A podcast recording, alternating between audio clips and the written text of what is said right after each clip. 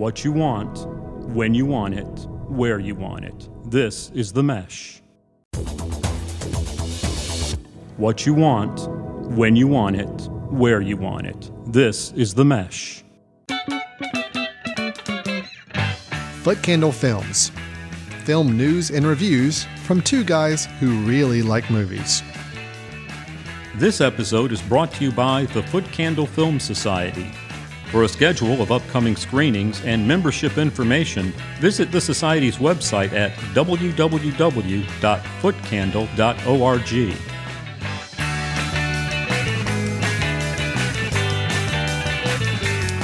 Hello, everyone, and welcome to Footcandle Films here on the Mesh.tv podcast network.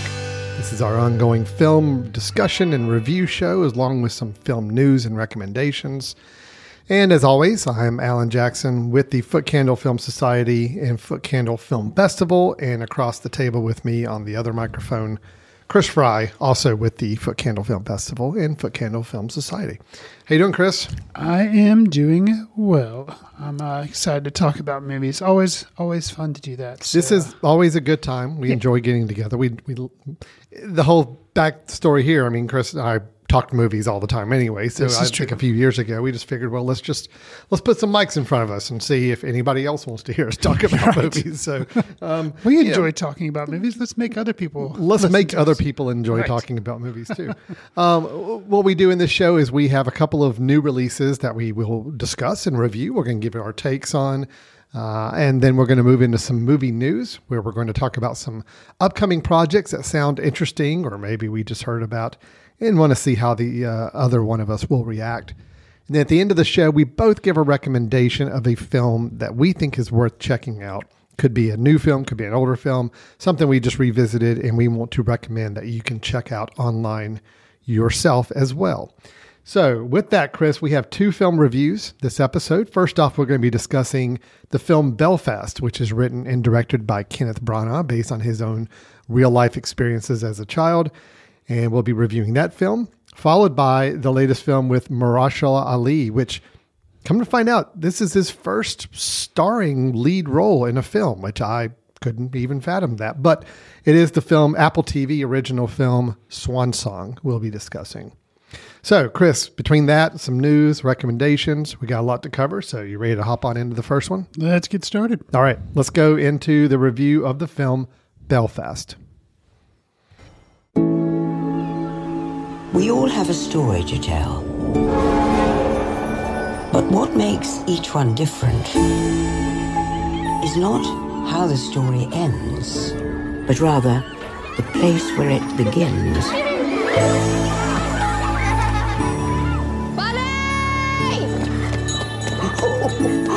Holy God. Mama says if we went across the water, they wouldn't understand the way we talk. If they can't understand you, then they're not listening. You know who you are, don't you? Your buddy from Belfast, where everybody knows you. Chris, with Belfast, we have a film that's chronicling the life of a working class Northern Irish Protestant family from the perspective of their nine year old son. That's all taking place during the time known as the Troubles in Belfast, Northern Ireland. Um, when I say that nine year old son, what I'm really saying is Kenneth Branagh, writer director, who wrote this film based off of his own personal experiences growing up in Belfast during this time. So it's a very close to autobiographical film. My understanding is it's not 100% autobiographical, but it's certainly inspired by his own experiences and his family's in this area. Um, so, Chris, here's the checklist of things when I look at Belfast. Like I, I see all the information about the movie Belfast before I even watch it. It is a historical drama. It is based on a real life situation and based on the real life of the writer director. It is shot in black and white, and it has Judi Dench in it. Right away, that just kind of all encapsulates to say, oh, yes, of course, this is going to be nominated for a lot of awards come award season. But my question to you is, Chris, after actually watching the film, where do you stand on how this film needs to be considered or not considered uh, when it comes to award season here very very shortly. By the way, Academy Awards being nominated, being announced nominations just in the next week or two. So we're trying to beat that curve by me getting your opinion. And I'm sure they will take into account what we say here today. So we need to really be careful with what we say because uh, we could determine the future, as we often do, That's of true. course, with the Academy Awards. Um, Belfast to me is the equivalent of a cinematic Big Mac, um, meaning that if you want a hamburger and you want to know exactly what you're going to get, no surprises, no things to like you know shock your palate for good or bad. Um, you can go to McDonald's and order a Big Mac, and you know what you're going to get for me, you know, I usually enjoy something a little bit more that has something more to offer, you know, like, you know, some more, something cinematically more refreshing um, out of the ordinary.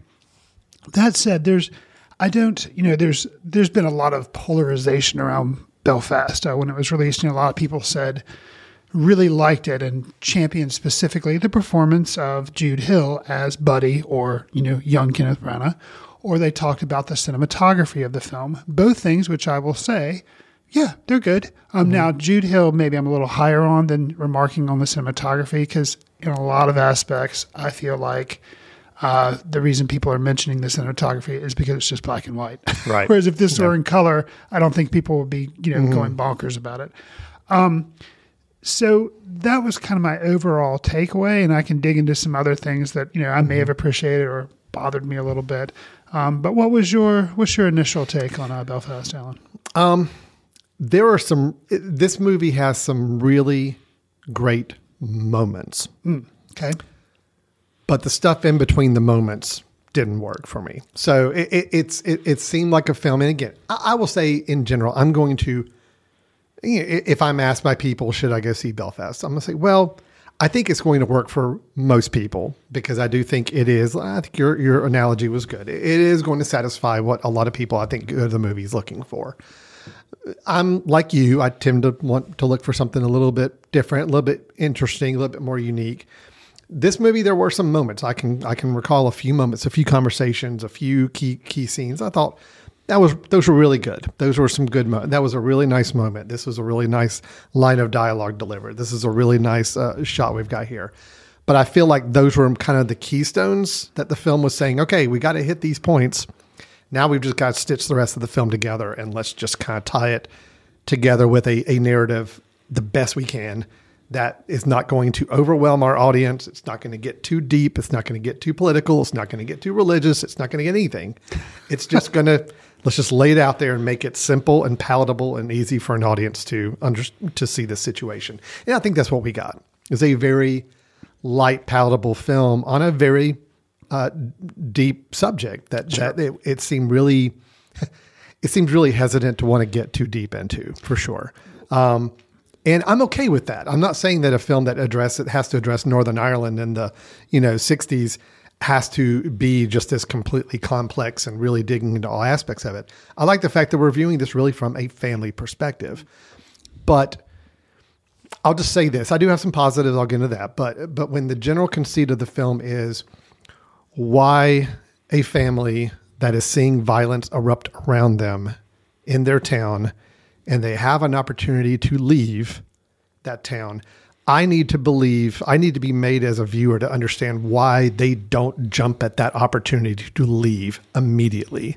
Right. And I did not get that understanding. It's like the whole time, even I'm wondering myself, what I, I don't see why they're they're they have an opportunity to leave, and mm-hmm. yet they're saying that the reason they want to stay in Belfast is because they're so connected to the town. I never got that.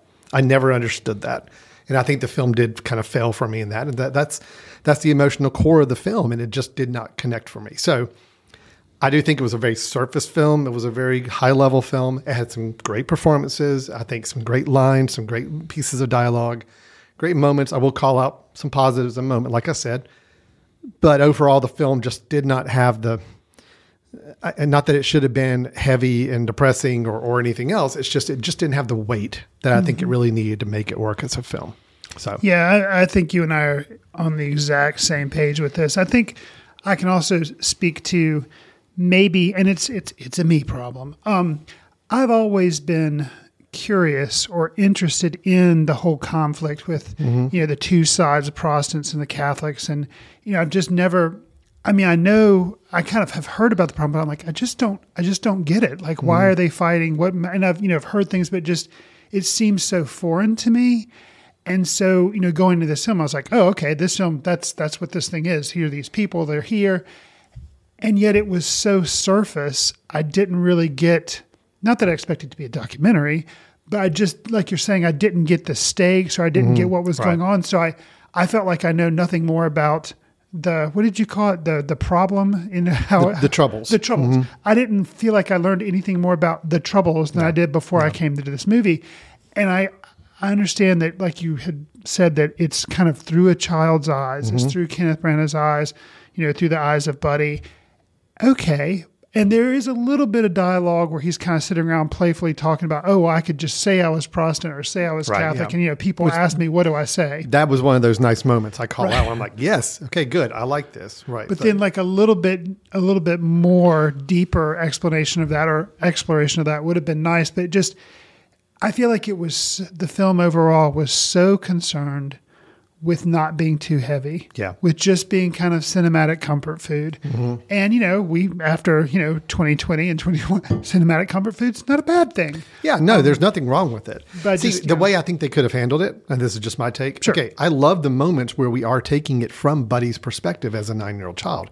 Make the whole film from Buddy's perspective. but instead, we have a lot of other moments and scenes and important interactions where Buddy's not involved and it's truly like adults having conversation. I'm like, okay, well, then you've just kind of lost me. It's like, make the whole movie from Buddy's perspective. Right. Him not understanding what's going on around him and having to process it and make it to where he just is having to kind of interpret what he's seeing his parents go through and, and all that. That would have worked. I'm like, okay, then you can keep the film at a very high level. You don't have to get too complex. We're all exploring it from Buddy. And the times that the film does that, I think it works. It's just then we cut away to yeah, the the parents and and kind of their dialogue and, and issues, and that's when I felt, think the film just didn't work because that that's when I needed that it to be a heavier, more complex subject matter, and it never got there. Kind of like, for instance, uh, Jojo Rabbit, taken Yeah. for instance. Now, granted, that's about World War II, but I think the reason that works is, you know, I feel like there's just been a lot of exposure to World War II and Hitler, and it's like, yep, I, I know all that. I don't We know the need story, a lot of yeah. details with that. And so, if this had been somehow worked a little bit more along those lines, not necessarily that he needed to have, you know, an imaginary, but I think it, it would have just Well, Jojo better. Rabbit, I think was. I mean, I think almost the whole film is from his perspective. Sure. the young boy. I don't think there are many scenes that he's not in the scene. Um, you know, Belfast, I think, likes the idea of let's take this from a nine year old perspective, but it doesn't commit to it. It does it maybe for half the film, and then the other half um, are the parts that I just don't think work, or, or they tried to keep, still keep it way too high level and too palatable, and and it just uh, it, it didn't work there. Let me let me. I'm going to call out some positives. Yeah, let's- let's because I, do I do think there are some positives. positives. Absolutely, sure. Look, I'm a sucker for black and white cinematography. Okay, I agree with you. Citizen This- Kane, one of your favorite yeah, films. well, I mean, at the time that they didn't really have a choice. That's was- true. They didn't have a choice to go color at Um, that point. But the but choice yeah. to go black and white cinematography, and I liked. There were some stylistic choices made, especially that you know the entire film's in black and white, with the exception of some moments when they're either watching a form of entertainment, whether it be TV or stage performance. Those are in color, and I thought, yeah, I like that. That's nice. It's like that's their view into somebody else's life, and they get to see that in full color. Uh, that works. I think that that was a nice touch. I mean, yeah, there's nothing special about the cinematography outside of it being black and white, but the black and white was really well done. It looked really good. Sure. Um, I think there's some great conversations. There's some great lines of dialogue, especially the ones dealing with the grandfather. Um, I thought were really good, played by uh, Ciarán Hinds. Uh, very, very good in the film, and any of the dialogues with him, I just really liked. And yes, he got to he got to carry some of the more meaningful pieces of dialogue, the ones that made the trailer cut, you know, for the film. But it, but I see why because they did work for me. Sure. Um, Okay, yes. You know, when I started hearing the Van Morrison music and realized that the entire movie was going to be Van Morrison music, it was a little bothersome at one point, but he is a Belfast native. It did work for me at the end of the day. So I know you're shaking your head. So I Oh, guess that did not work for you. Uh, you know, okay. Yeah, It just added to one that lightness that, song. Okay, two. Okay, but then it's just like, and I see that he had, you know, he worked on the Mm-hmm. soundtrack with uh, Kenneth Branagh, but it became too much. Uh, That was one of my big hangups about the Mm. Film. Is I felt like it was kind of an extended Van Morrison music video. Well, I- but that's going to lead me to my next positive. And I understand he is from Belfast, so Well- I get it. But and this is outside of the film. This is this is more the production, which shouldn't really back end production shouldn't really affect my review of the film. But the fact that there are a lot of people in this film and a lot of crew and cast from Belfast. You know, Jamie Dornan, who plays Pa, from Belfast. Ciarán Hinds, I mentioned the grandfather from Belfast. Van Morrison, of course, Kenneth Branagh. And a lot, supposedly a lot of the cast and crew were were from Belfast natives.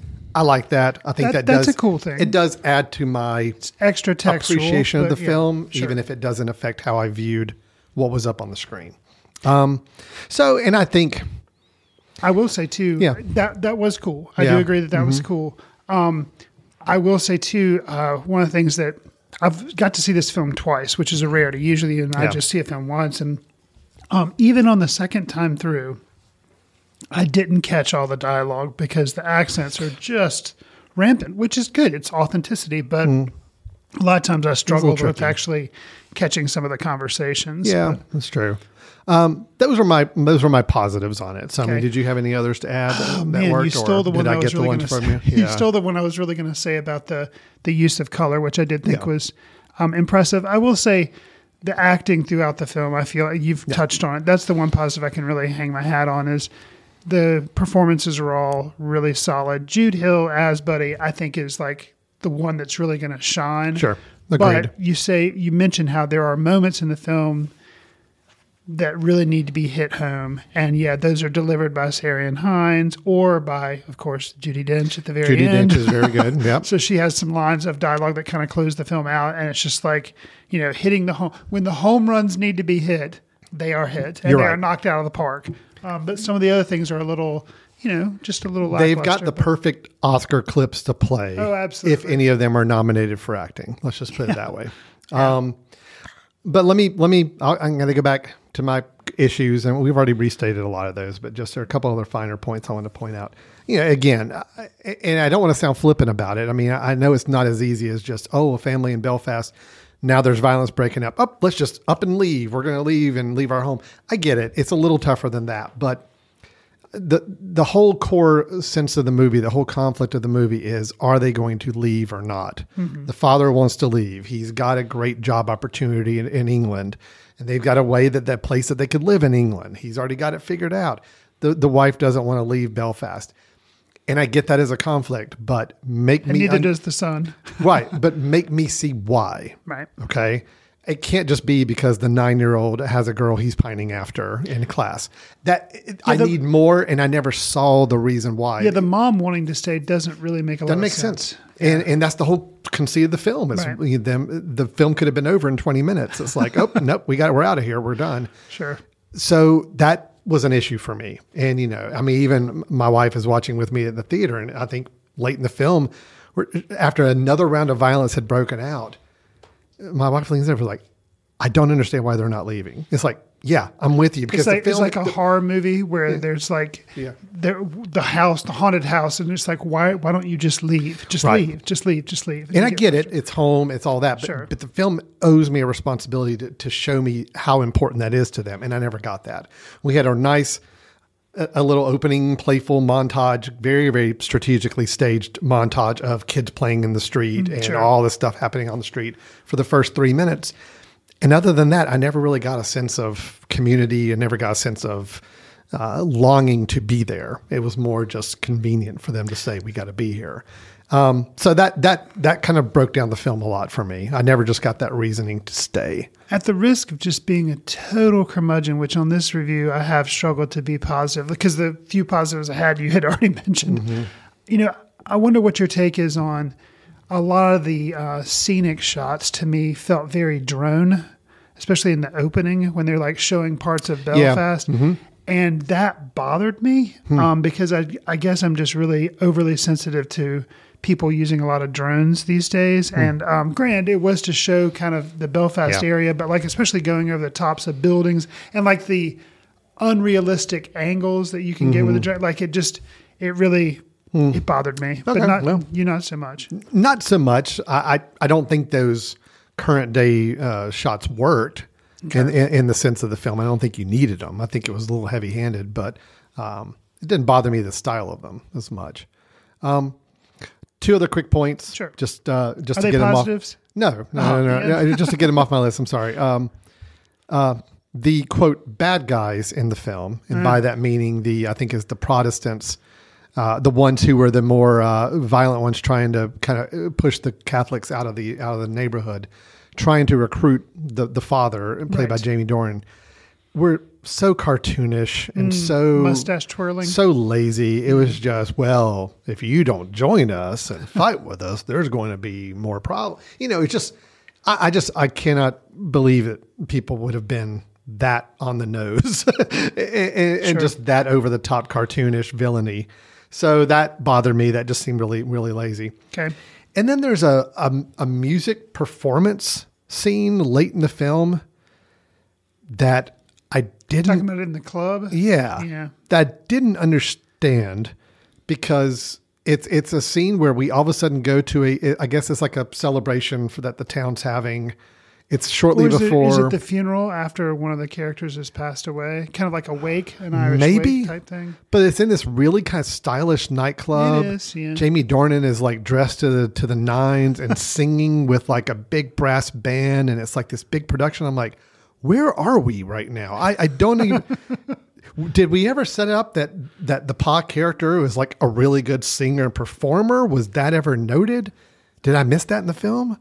Right? No, I, I don't think you did miss. And that. it's like, and there's this big production number, and there's dancing, and and it's just, I don't, I don't know what film I'm in right now. Again, I mean, they we? Did, eh, I was kind of hoping it was maybe more of a dream sequence thing, but right. anyway, just the whole fact that this is a very impoverished neighborhood that's, you know, going through a lot of struggles. I get, you know, I guess I'm just surprised that there's this really stylish nightclub with a big full brass band and they're playing this big production numbers and it right in the middle of all that. It, it just, it just seemed, it seemed like one of those moments like we really want this moment to be this big, exciting, musical, inspirational moment. And we just got to fit it At in least film. it wasn't a Van Morrison song. It was not a Van Morrison song, but it it just Yeah. I remember sitting there. I was actually looking forward to that scene because it's kind of clipped in the trailer, and I'm like, Mm-hmm. oh, there's going to be some singing, and but then it just kind of came out of nowhere, and I I don't understand what we're supposed to get from that, and and where that's supposed to be in the story. So that was just some some things I felt like were very cliched put in just to hit certain beats in the film to make it a quote uplifting film by the end of the day. So I'll kind of sum up my feelings on it and, you know, beating a dead horse here. But um, the characters in the film, Jamie Dornan plays Pa, Mm-hmm. Caitríona Balfe plays Ma, Judi Dench plays Granny, Ciarán Hinds plays Pop. They're all these like generic, no one has any names. Yeah. So the generic nature of the film, kind of like the Big Mac thing I was saying in the beginning, that's what kind of bothered me. I wanted more specificity, more Sure. details, and instead everything was kind of, I felt kind of watered down. No, I agree. I, I think that's a good way of looking at it. So it's look, and I know a lot of the, the people we screened the film for with loved it. Sure. And I think a lot of audiences are going to love it because it is it does serve you what you want out of a film like this. Um, I know you and I tend to look at these films a, a little more critically. We try to we try to yearn for more out of films. So I get it. You know, I'm, I'm sure people hearing our review that saw the film are just Shaking like, I just don't get it. We, you know, it's a great. Yes, I think it's a very enjoyable film, and I do think there are some great moments in it. The the performances and and the look of the film do make it work for audiences. Uh, I do feel like though that it's just a shame that I felt like the film could have done could have been a lot more, a lot more interesting, a lot more you know um, bringing us into the story, a lot more understanding the connection to the town, the city than it did, and just showing me the drone shots of the town now doesn't really build that sense of connectivity that I think they were really wanting for in the film. So um, I'm disappointed in it. I'm not going to say it's a bad film. I'm Yeah. not going to say it's it's not what it could have been, but I do think in general audiences are going to find some some good out of it. I think we're on the same page there. Okay. So it's a kind of a tepid recommendation. Of an but with a okay lot of misgiving of an okay film. Yes. All right. There we go. So that is Belfast. You're going to Um, put that quote on the the pull quote on the DVD thing, like right? A tepid review of an okay. tepid film. review of an okay film. You might like it. Yeah, you, you probably will like it. so that's the quote. Um, I, we didn't even mention running time an hour thirty eight. I thought that was pretty good. Yeah, I mean that that's to me that's a good movie length. Sure. I, I like that. So worked out pretty good. All right, that is Belfast. It is playing in some theaters right now across the United States. It will be mentioned in some capacity, I'm sure, during Academy Awards season. Just how much we don't know. We'll certainly wait to see. Um, okay, Chris, let's move on to our second review, which is the Apple TV original film. Still kind of odd saying that. It's just an opening phrase. Apple TV original film, Swan Song. The second you tell your wife that you are dying, your opportunity to do this is gone.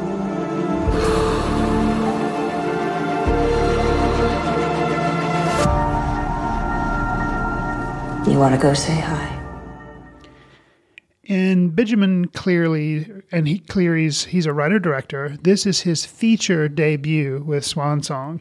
And the premise is in the near future, a terminally ill man, played by Mahershala Ali, explores a heart wrenching, emotionally complex solution to save his wife, who's played by uh, Naomie Harris, and son from grief by duplicating himself without them knowing. So basically, he's going to make a clone of himself that can kind of slip in and replace him when he passes away.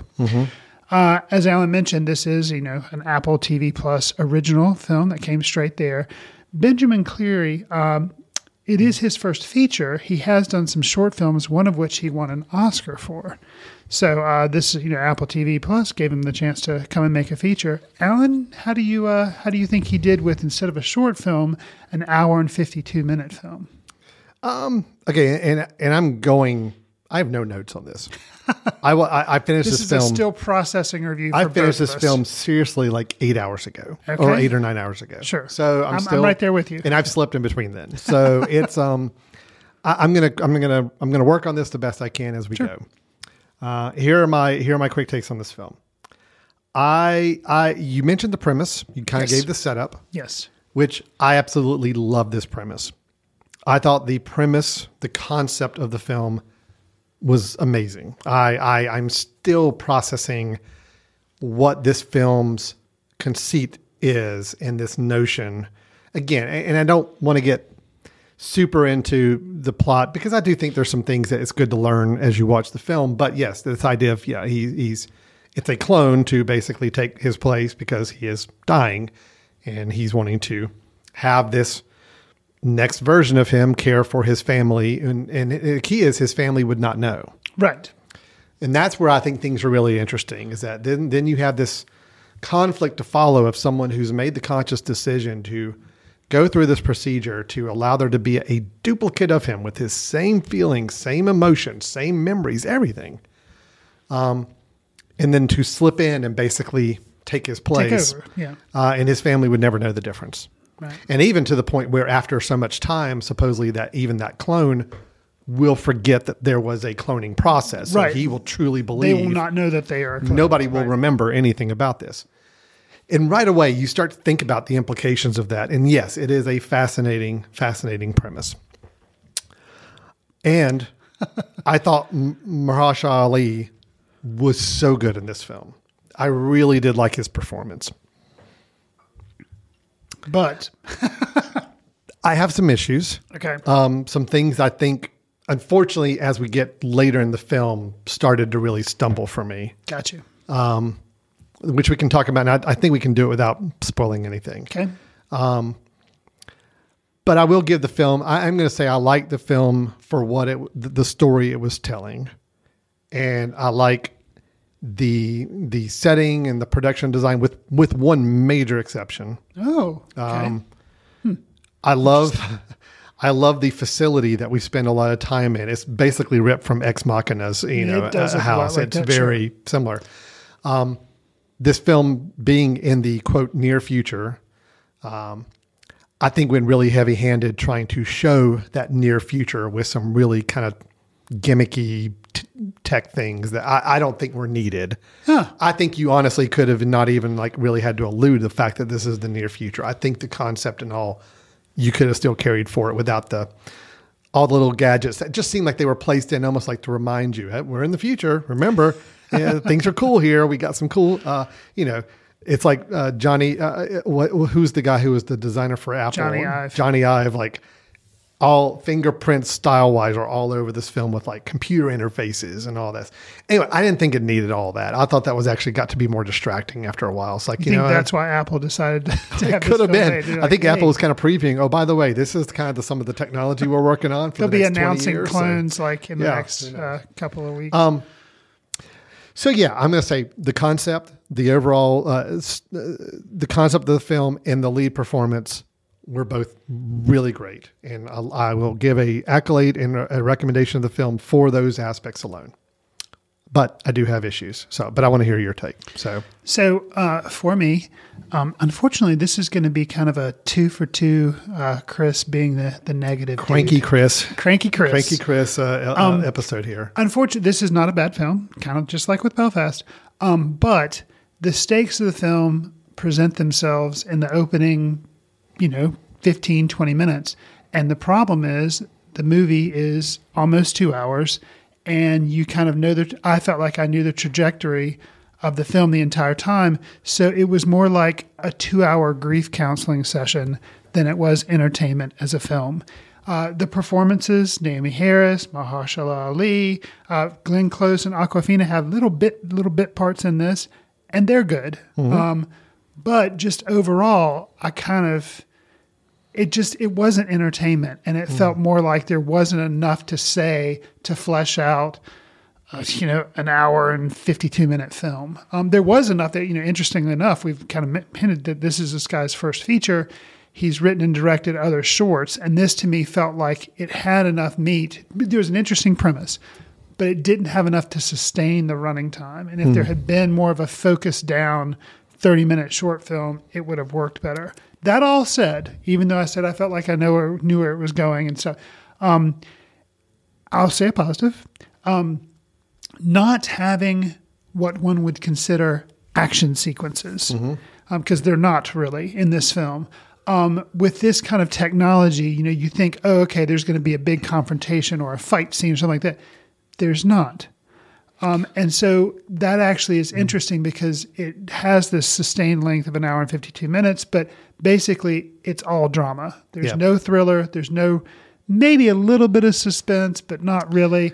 And I will say at the end of the day, kind of how things conclude, because it was kind of deliberate and slow paced conclusion, I could say that was kind of risky and it worked. Mm-hmm. But you know, I, I don't want to do any spoilers. Yeah, I was no, kind I- I, was kind of surprised with how things kind of wrapped. Um, so Yeah. Um, it sounds like that may have been a misgiving for you. Well, no, you and I may have to talk offline about Okay. some elements in the ending. I'll just say this without I get the feeling that at one point in the production of this film, there was a completely different ending planned. ah, okay. Because I Would honestly it have felt been like more typical Hollywood? Yes. Okay. And that's honestly, I guess I was surprised at the end of the day. I'm like, oh, that is how they're ending. And I'm okay with that. I, I'm good with that. But the lead up to it, like the 30 minute lead up to the ending, they throw some elements into the film where you, you're like, oh, are they now turning it into a more of a suspense thriller film? Sure. Okay, now are they turning it into more of a mystery or they're going to have a twist or whatever? And it's like, they set up all those elements that you really honestly think that there was a version of this film at some point in one iteration of it where it was going to go in that direction. Right. And it was a little frustrating when they kind of pulled back from those elements. I'm like, nope. Uh, sorry, we just teased you about the whole thriller thing. It's not going to go that way. Oh yeah, no, I know we we tease you that there's going to be a big. There's not a twist. It's this is the film, and it's like, okay, I still admired it for ending the way it did, Sure. but I felt like they were toying with us in that last 30 minutes to try to add something to the film that didn't really need to be there. I think there was enough of a con- uh, of a concept and enough of a plot of the film without. I'm just gonna say there's sequences when we have one of the characters back at the house, back mm-hmm. in the home, Sure. and we're able to see through their eyes, and we notice that they are acting different and some strangeness to it. To me, that was a whole setup that didn't deliver anywhere. And it's like it was set up purely to just say, well, let's throw something kind of kind of suspenseful in there for no reason because it's mm-hmm. never resolved. We never understood why this character started acting this way. That's never never covered, never revisited. So I guess that's where in that last 30 minutes I was like, okay, you had me. the film was working for me and I didn't mind the pace. I didn't mind the fact that yes, it was you kind of knew the concept, but I was more interested in watching the process unfold. To me, I was okay with that. I wanted to see an hour and a half, two hours of how this process was going to roll out. Um, and it just seemed like the filmmakers uh, said, well, let's weave in some elements because if we just do this for two hours, this is going to be not as exciting or fun as a film. So let's throw in some moments where we kind of make people think we're going in a direction, but oh, nope, jerk them back. We're not. And that I just, I felt like that kind of distracted me. Again, as I left the film, I'm just like, why did they go there? Well, I don't understand. I still don't understand why they did that. So that's frustrating for me. But again, I had enough enjoyment from watching this concept play out. Even if I knew how it was going to end, even if I knew, like, okay, I'm sure these are the steps they're going to hit, I still wanted to see those steps. I still wanted to see those those next phases of the story because I just love the concept so much. And um, so, you know, I, I I did like the film. I think I liked it better than you did. Sounds like it. Um, yeah. I just did have some misgivings with some decisions they made late in the film and trying to establish what the overall tone was going to be, uh, or what the overall style of film was going to be. Well, Um, It's interesting you criticize the technology, I guess, because I felt it was pretty, film overall was kind of, there wasn't a lot for me to be interested in. The production design was, I liked the No, production no, design. it looked beautiful. And uh, the cinematography of the film, everything was sharp and everything. I, I liked all that. But the technology would kind of give me a little eye candy to kind of keep me interested. Oh, I see, kind I of, I didn't- kind of like some of that. And, uh, you know, I hate driving cars and uh, the self-driving car thing. I'm just like, yes. When No, no, can when the- can we get there? So I liked I liked a lot of the looks and the stylized Oh, sure. version of stuff. That kind of kept me interested. It was Um, more for me the little gadgety th- things that they would throw in for really just no real reason. Such, was- I mean, the contact cameras those played a part. And no, no, no. The contact cameras were made sense. The the self driving cars. It was the um, there's a moment at one point where I think you know uh, uh, Cameron, who is Mahershala Ali's character, is working at his desk, and a little via a little animated little cube thing floats in front of them to like play a message, and it does all this effects, and it's like. There was no point to it. And then there's the video games that he plays with his kid remotely. And it's just, it was almost just gimmicky tech, I think, thrown in to say, "Oh, hey, we're futuristic. Look how cool we are." They didn't need Hmm. that. I think. I think I was more interested in. I, I like the practical technology that we could see truly evolving, but Wow. some of it would just it just didn't work. on a movie I cannot really defend on why I didn't like it as much, but you liked it more than me. That's one aspect of it I feel like I could staunchly defend the technology. So It's you weird. you are looking forward to the day of the little um, of a completely VR computer interface floating in front of you. and Yes. Pop up little gadgets and uh, little uh, vending machine uh, waiters on the on the on the train, On the uh, train. Uh, serving you drinks and all. You're cool with you're, you're looking forward to all that. So, okay. Sure. All right. And speaking of, um, you know, we mentioned with Belfast, you know, there were certain scenes, um, and there was the scene in Swan Song, which you just alluded to, was uh, his character, Ali's character, sitting on the train, and he kind of Cameron was the, Mm-hmm. his character's name, and he has a meet cute meet cute with his wife Poppy. Yeah. Um, which I guess that was a little draw. I was like, really, that's going to be her name, but Mm-hmm. okay. but uh, Naomie Harris playing Poppy, but they basically have this meet cute over a candy bar. Yeah. And that worked mm-hmm. really well. That scene, that was my kind of my favorite scene of the entire film was it was like the first three minutes. was the first three minutes. Yeah, basically. But you know, I, I really enjoyed and kind of the resolution of that and their acting. They, you know, a lot of it's just facial gestures and looks and stuff like that. But I really liked that. And then after the, I guess it was slowly diminishing returns. Yeah, that's a shame. The rest of the film. Yeah, because I, I I was really with the film, and even all through the end, even though I had scratching my head at decisions they made late in the film, uh, I still really came away pretty pleasantly surprised and happy with it. So uh, it's a nice, you know, it's interesting these Apple TV productions. I mean, relatively speaking, few people are going to see them. Even though I know a lot of people have the Apple TV Plus, I mean, it's still not anywhere near a Netflix or Sure. uh, these other services. And you know, it's not playing in theaters. So I mean, it truly is like you have to be a Apple person in the Apple ecosystem and know all about Apple TV Plus to see this film. Correct. And even so, I'm one of those guys, and it took some reminding for me to see that this film was available to see. Sure. So it is kind of interesting. I'm just curious when people are making these Apple TV Plus films, if they really feel like they're getting, they're doing it for getting a big audience, or if it's just right now trying to build the prestige of making these high caliber. Because this was a high caliber film. I mean, it looked good. It was Yeah, there was no. It's not like this was a less than film. No. it could have easily been released in theaters. granted a very limited cast. Sure. I think maybe we had ten characters in the But big film. names. I mean, big names in it. And a lot of the production design was very, you know, very elaborate production, and, and, and the cinematography was beautiful. And Sure. So yeah, it's a very high caliber film. Um, overall, I did like it. I'm more interested in talking about it than I Mm. am probably ever watching it again. If that, but but that's good because I like films that Sure, I there is talk about as well. So about, sure. um, now, without spoilers, that becomes a little bit more difficult. True, Yeah. it does, but um, yeah, but I I I did like Swan Song, um, with some misgivings, but overall, I thought it was a really interesting experience, mainly because I did buy into the overall conceit of the film, the overall plot of the film, and it genuinely intrigued me enough for me to stay engaged with it throughout its duration. So, yeah. All right, well, that's where we are. So, how did we end up on these two reviews? So, Belfast, we were both disappointed with you were probably a, even a little lower on it than I was, but we were both kind of low. This one I'm positive on, but you're you're you're lower on. Yeah, I'm, I'm cranky, Chris. We're not coming out of either of these films adoring them, but I think the I felt like there was enough, definitely with Swan Song to work with. So, um, okay, well that's good to know. Here we are. That's our reviews. We finished the reviews for Belfast and Swan Song. Now what we're going to do, Chris, you and I are going to take a very quick little break. We come back. We got a couple of movie news items to share, and then we also have our recommendations of the episode to share. So. Stay tuned. You're listening to Footcandle Films here on the Mesh.tv. This podcast is sponsored by Jackson Creative, a custom communication agency located in downtown Hickory, North Carolina, specializing in online content creation. To learn more, visit thejacksoncreative.com. Jackson Creative, we tell your story. Welcome back to Footcandle Films here on the Mesh.tv.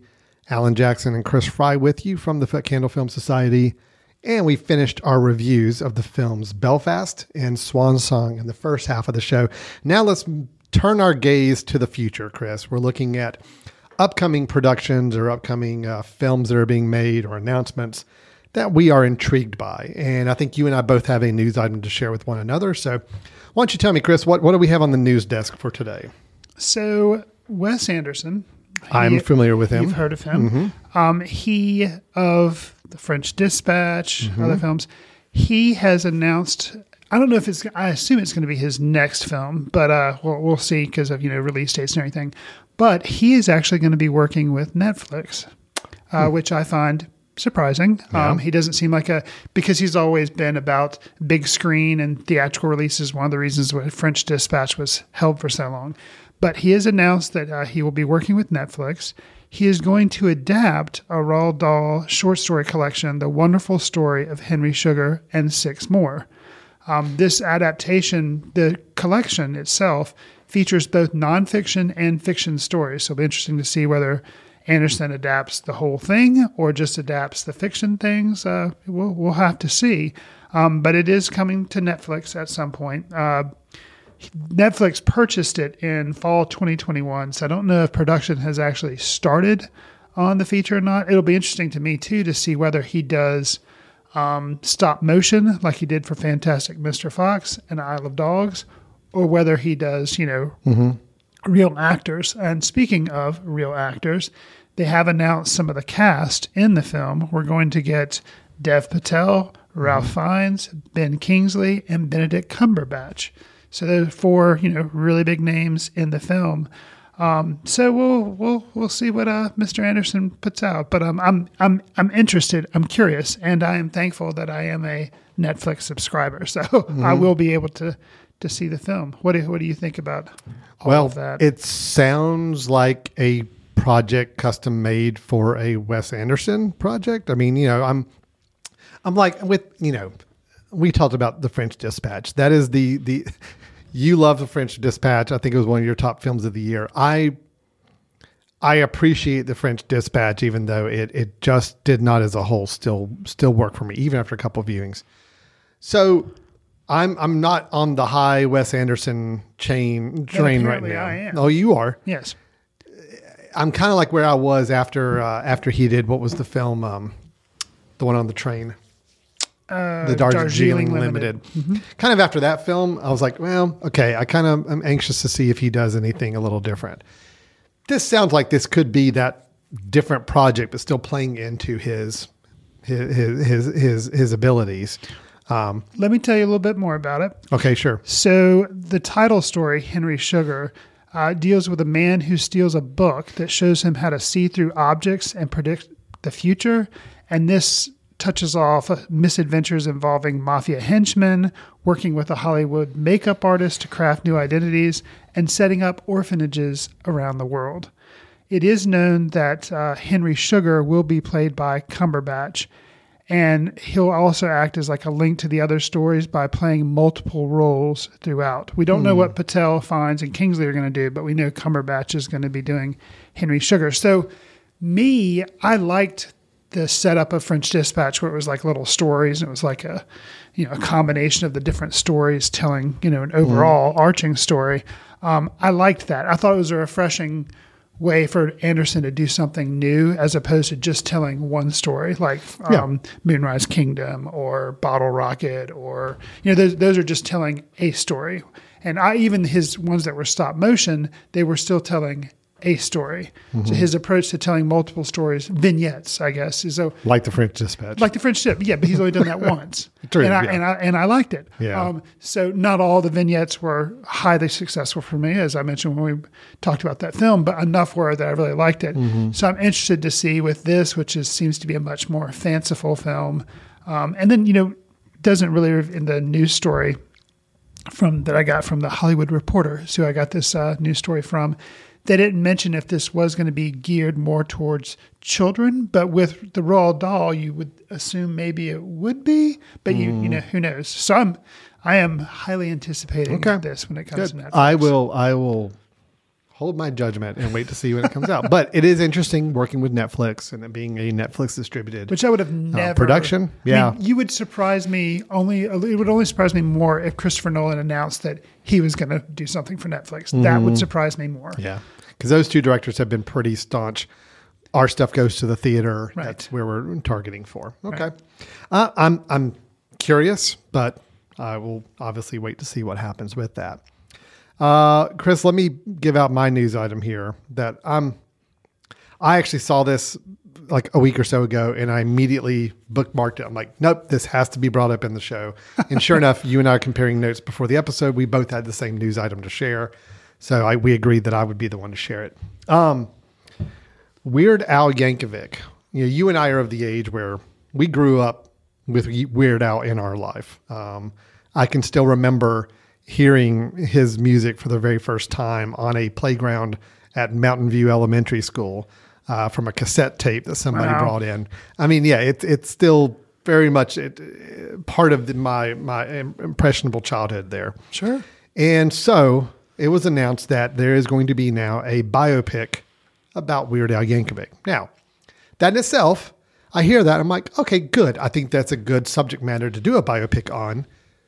But it could go a lot of different directions at this point. So I'm waiting to hear more details. Well, more details came out. um, it is going to be written and directed by Eric Appel, who has not really done anything on the feature film side. Um, I think he did one film that was like a really low budget film as a as a feature film director. This will be his first like bigger budget feature film. He has directed a lot of TV. Brooklyn Nine Nine being one of those shows I know you and I are both fans of. Yes. And um, uh, Silicon Valley on HBO was also a, a show I like quite a bit. So He can direct. comedy chops for directing. I do seem to seem to be there. But the biggest, well, let me build up the announcements here on this film. Um, this is so that's promising. I mean, a new director, mostly from comedy TV, could work. Uh, announced it's going to be a Roku film. That's my biggest. That concern. was where the uh, it started to get a little concerning for me. A, I I don't own a Roku, so I'd have to figure out what I'm going to do about that. Um, two, you know, I don't know of any other Roku original films, so uh, how much is this really going to get a lot of love, a lot of attention, a lot of money behind it? I don't know. However, the big announcement that came out that has now kind of restored my my faith in the project is they have announced who is going to be playing Weird Al Yankovic, and it will be Mr. Harry Potter Daniel Radcliffe. That's Now- how he introduces himself. I it- think. uh, hi, I'm Mr. Harry Potter, Daniel Radcliffe. um, when I first saw this, my immediate reaction was, "What?" And then five seconds later, I'm like, "Okay, now I get it. I, I, I totally." You have to get past the Harry Potter stigma, and once you do that, you're like, "Oh, yeah, I could totally see this working, and it will work." So I'm on board. Um, Chris, I got to imagine you're pretty. Um, I'm pumped excited. on this. The only thing I'm worried about is, like you mentioned, the whole Roku. Yeah. The Roku problem. How will The I end Roku up seeing problem, it? yes. Because I already do Hulu, Amazon Prime, Netflix, HBO Max. So I just can't. Apple TV Plus. So I. Well, here's what we do. We uh we if we have to purchase a Roku, we we buy one for for all, and then I will use it for like the first couple days. Watch the film. I'll give it to you. You watch it, and then and we then we'll just pass it around all North Carolina. yeah, and we just cancel the service. so we friends. basically pay for like, one month of service, and that's it. I mean, that would, I guess, work. Um, but yeah, Daniel Radcliffe, I because I'm such a big fan of Swiss Army Man. Yes. Um, I heard that he was cat, and I'm like, yes, totally see it, totally see how that works. Um, yeah, and I, I think he's just since the Harry Potter, his performances in that, the long run he had in those movies, I think he's been interested in kind of really doing off the wall, kind of shifting himself because he is a good actor, and I can't think of anything better than to do like a Weird Al biopic. And I am hoping because I saw this guy also has, um, I guess, some history with that. I guess it's a web channel or a website, Funny or Die. He's done some stuff with Funny or Die. Yeah. Um, I hope they take this thing where they actually just make up a bunch of crap about Weird Al that is mm. not in the least bit true. And then they'll have some of his like albums and stuff.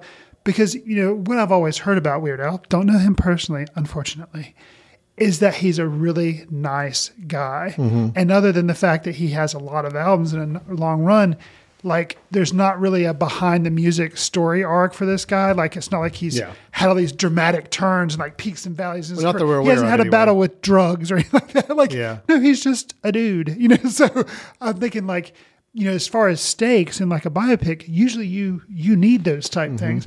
But I think it would be really hilarious if it's just like bizarre. Like Mm-hmm. it's just this bizarre biopic that yes, it is about a guy named Weird Al. Yes, he does albums, but like everything else, like Could be. he's brought he's actually from another planet, and that's their whole angle on this or something. Like I think that would be amazing. Well, Weird Al Yankovic is co-writing the film.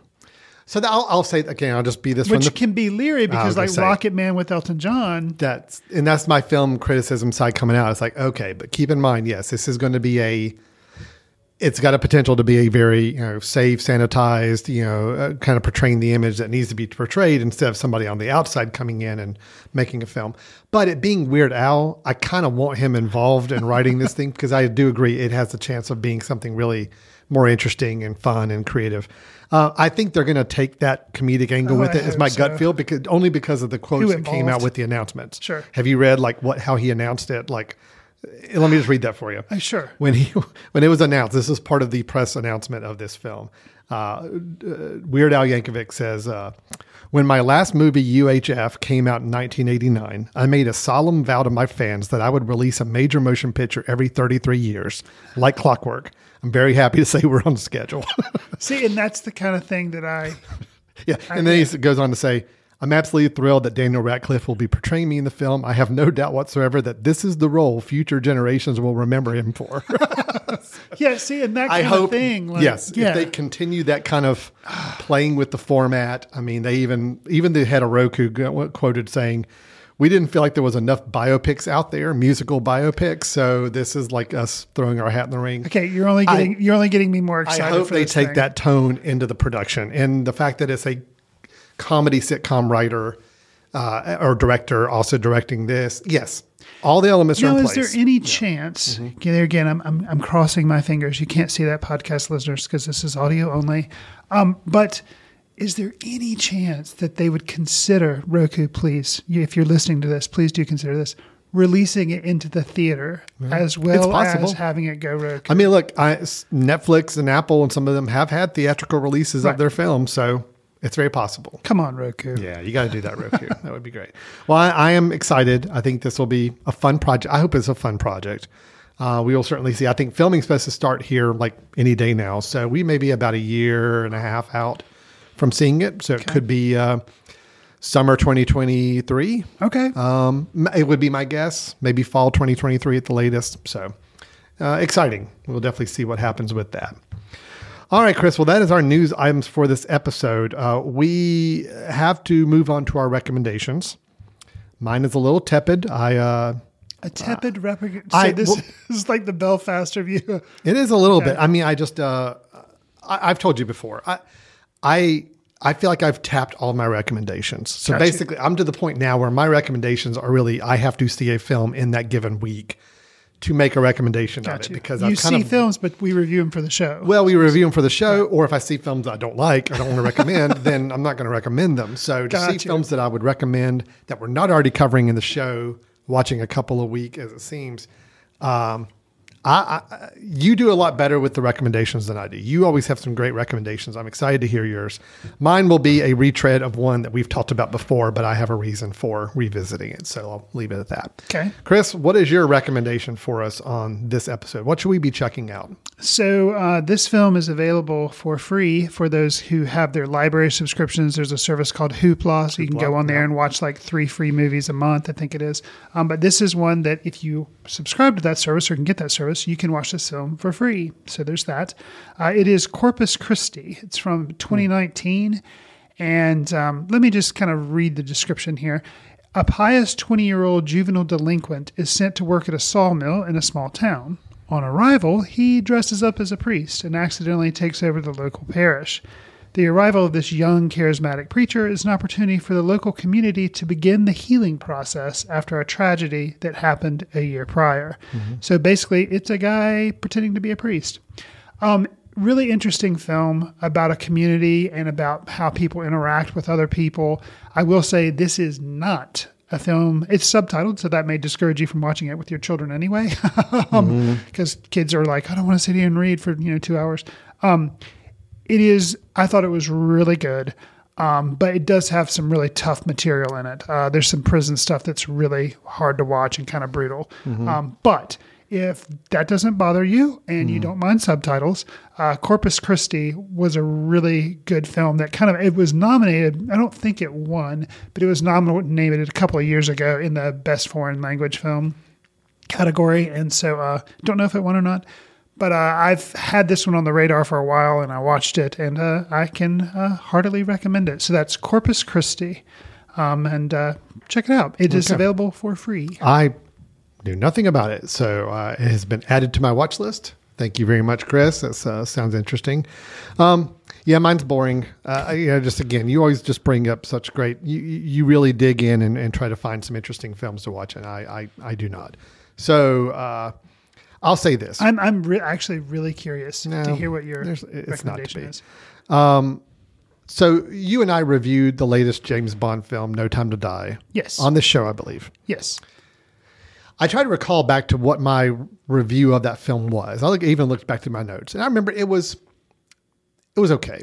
I mean, I I came out of the film saying it was fine, but I also think that I might have been going into that review maybe a little jaded if I remember the kind of the time frame. I mean, this is a film that had been delayed for so long. Oh yeah. And when it finally came out, I think there was a lot of built up expectations. And then when it did kind of come out, it kind of felt like it just had a kind of a, a whimper as far as like people started it's like, ah, okay. It was, uh, you know, People were expecting it to kind of be a Spider-Man No Way Home, and it wasn't. right. So I, I think I, I probably left the theater with that impression. And also, I do recall, I think I did sleep through a little bit of it in the Never middle of the film. sign. Never a good sign. So uh, I, I some friends were over and wanted to test out my home theater, and we were trying to look for a film to watch that we would all kind of agree that we would want to see. And none of them had seen the new James Bond film. I'm like, well, I've seen it, but I'm like, I don't mind. It'll be fun to watch it on the home theater here. And we did turn it on and watch it.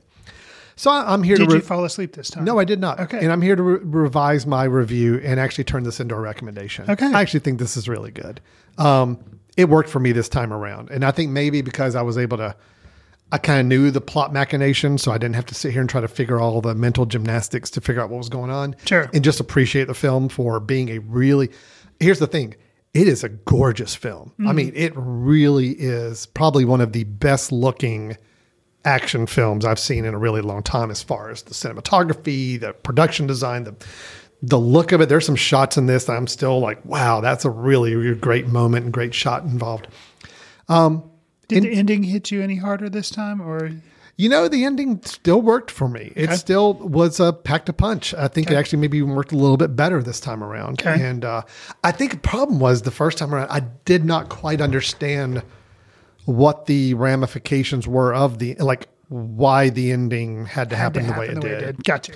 Now I totally understood it. I'm like, oh, oh, okay, I get it now. And then it did have more of an impact on me. Sure. So I'm gonna say, look, I think No Time to Die is really good, and um, you know the director, um, Cary Fukunaga, um, he's got, a, I mean, he knows how to direct a good film and direct a good action film, and this has got some amazing action set pieces, and Daniel Craig is great in it. Um, you know, I still think of the Daniel Craig movies. I think Casino Royale, his first one, is my favorite. Okay. This is probably now crept up to second. I Oh, wow. actually Okay. probably like it even a little bit more than Skyfall. Whoa, whoa, whoa, Um, yeah, yeah. whoa! Hey, hey! No, I'm serious. I, I really do think it works a if little bit better like for me. this film better than Skyfall, I would say it is definitely a qualified recommendation. yeah, yeah. So it's it's better than Skyfall. Okay. Um, so it's probably the second favorite of the Daniel Craig ones, and uh, it just it just works. It's it's got an actual ending. It's actually got a plot. It's it's Hmm. there's stakes. There's uh, meaningful relationships. Um, it, it just it worked for me. So I'm I'm here to say I'm revising my review. It has raised an expectation. Yes, I am giving it a recommendation now. So that is no time to die. It is available for rent anywhere. You can get it for five ninety nine on um, all the streaming services right now. So yeah, that is my recommendation. Yeah, I'm, I'm see, and that recommendation, even though you were a little leery of it, it makes me want to recheck that movie out because I think I'm going to respond to it better. It's just a good looking film. I mean, that's the thing is I, I there is one sequence where it's uh people rappelling down the side of a building at night Yes. before they break into the oh, so I mean it's, it's beautiful and Okay. uh some of the action sequences I can still look back to. I am still going on record that um these the composer of the film which was um shoot Is it Zimmer? Yes, he did all the he did all the uh, Dark Knight films with uh, Christopher Nolan. Uh, there is a piece of score in a scene in this movie directly lifted from just the clicked and Dark Knight. dragged Yes, I and I'm more convinced of it now after watching it a second time. I sat there intentionally waiting to hear this. I'm like, nope, that is exactly a Did piece it- of theme from the Dark Knight. in film. some way like winking reference Batman? Or no, it No. just it was just lifted. It, I just honestly felt like it's like I got the impression that I mean this is a two hour and forty three minute movie. They may have told Hans Zimmer that it was a two hour and twenty minute movie, and, And so he's he like. "Oh, I need like another ten minutes of score to throw in this, and I don't have one, so I'm just going to pull it from here." That's the impression I got because I just really hope that's the case because that's awesome. it's like you told me two twenty. what do you mean two forty? I got to come up with another twenty minutes. well, you didn't pay me for 240, so I'm just going to do this. that's amazing. I. I just I, as soon as I heard it, I'm just I'm the one geeking out in my in my room, and the other guys are like, eh, "We don't know what you're talking about." I'm like, "No, I'm serious." I even made them like listen to the Wow. Dark Knight score afterward to hear that theme. So anyway, it was a it's a it was a fun viewing. I'm I'm here to say I recommend it. No Time to Die, uh, available everywhere for rental right now. Okay, Chris, I think good show. Uh, Belfast, yeah, we were we were okay. Swan Song, I really liked. Chris was more eh on that. Uh, Daniel Radcliffe is as uh, young Al, uh, uh, Weird Al Yankovic. Absolutely, super excited super on that. board, super ready for that. The other news item was uh, the Wes Anderson film doing the Ronald Ro- Ronald Ro- Ronald Dahl Roald Dahl. Roald Dahl weird- yeah, it's uh, adaptation yeah, yeah. for Netflix. And then we had our uh, recommendations Corpus Christi from Chris and No Time to Die from me. So, with that, Chris, as always, if anybody has feedback, suggestions, ideas, or questions, how do they get a hold of us? You can send an email to info at footcandle.org. You can follow both Alan and I on Twitter at FootCandleFilm, or there's at Alan Jackson or at Chris Fry, but uh, at FootCandleFilm is uh, the better way we announce like upcoming podcasts. Alan and I are also on Letterboxd, where we track what we're seeing and sometimes leave short reviews. If you do like this podcast, which we hope you do, and if you've made it this far in the podcast, odds are you do like it. Uh, consider giving us a star rating, write a review, share with friends, and iTunes to help us reach new listeners. We'd appreciate it. We're also available in iHeartRadio, Stitcher, Spotify, and Pocket Cast. I will let you know that the Footcandle Film Festival is going to be happening in 2022 from September 21st to the 25th.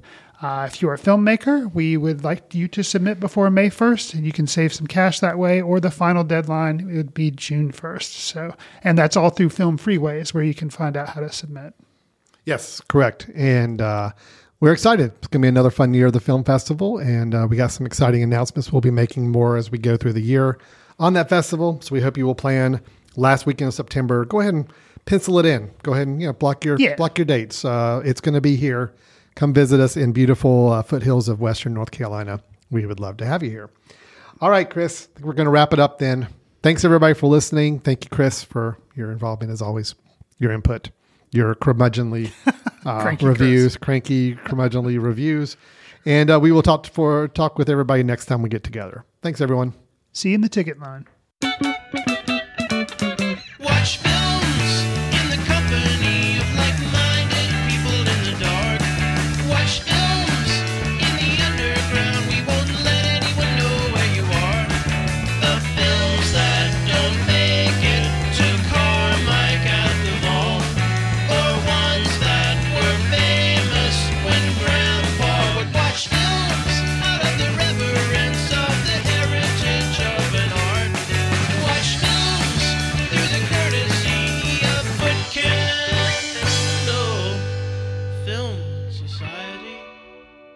Special thanks to Carpal Tuller for the show theme music. For more about Carpal Tuller, visit www.carpaltuller.com. You've been listening to The Mesh, an online media network of shows and programs ranging from business to arts, sports to entertainment, music to community. All programs are available on the website as well as through iTunes and YouTube. Check us out online at themesh.tv. Discover other network shows and give us feedback on what you just heard.